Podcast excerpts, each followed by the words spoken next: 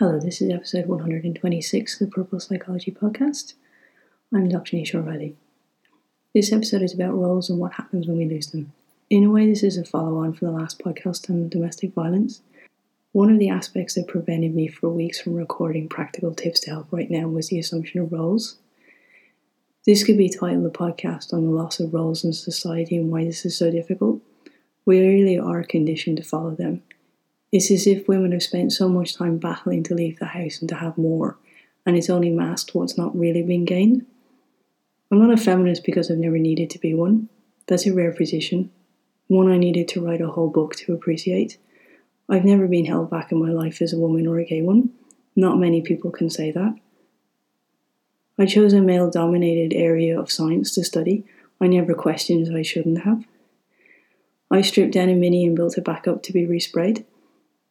I've worked in male dominated college environments. I've started my own business. I never considered at any point that there wasn't anything I couldn't do or shouldn't do or didn't have access to. I never, never wanted a role driven relationship.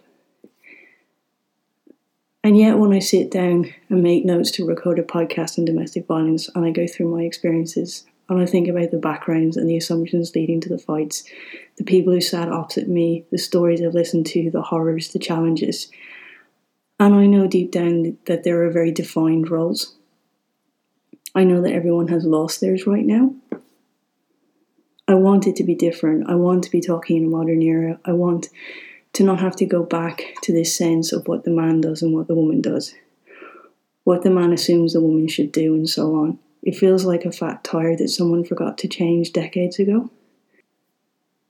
And yet, I know when involved in some cases with cultures as far away as the Solomon Islands, which have horrific levels of domestic violence, that when women let men rise up to their role, they feel more secure and they're less violent. When there's less violence, there's more respect, more communication, a better role model for the child growing up, and you started to make progress.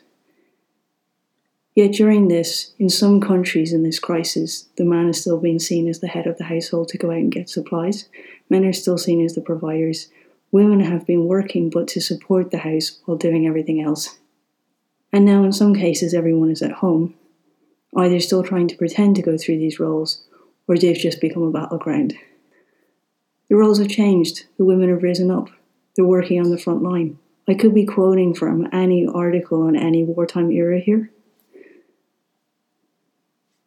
And the men feel insecure, challenged by their loss. And so I record a podcast for the men to be more involved in their children's lives, for the women to feel in control of the dynamics and not just waiting for the storm. I hope that happy family will bring less roles, more possibilities. It's not perfect. In some cases, the loss of roles in our society is leading to a lot of teen self harm and greater numbers of teen suicide.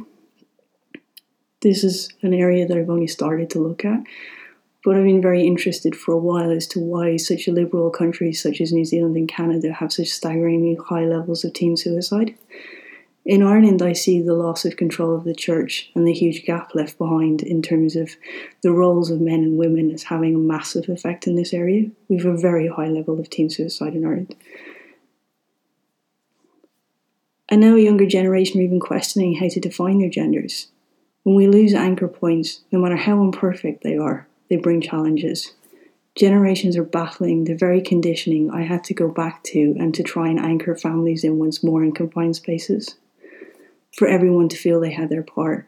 I guess my hope in all of this is that when there's happiness and balance, when we have balance within ourselves, when we seek that in a relationship, and I know the generational patterns matter so much because I can't be the only girl who grew up not questioning what she could or couldn't do or how she should or shouldn't be treated. It never even occurred to me at any moment that I wasn't as clever or that I was weaker. I never fought for my place, I just had it.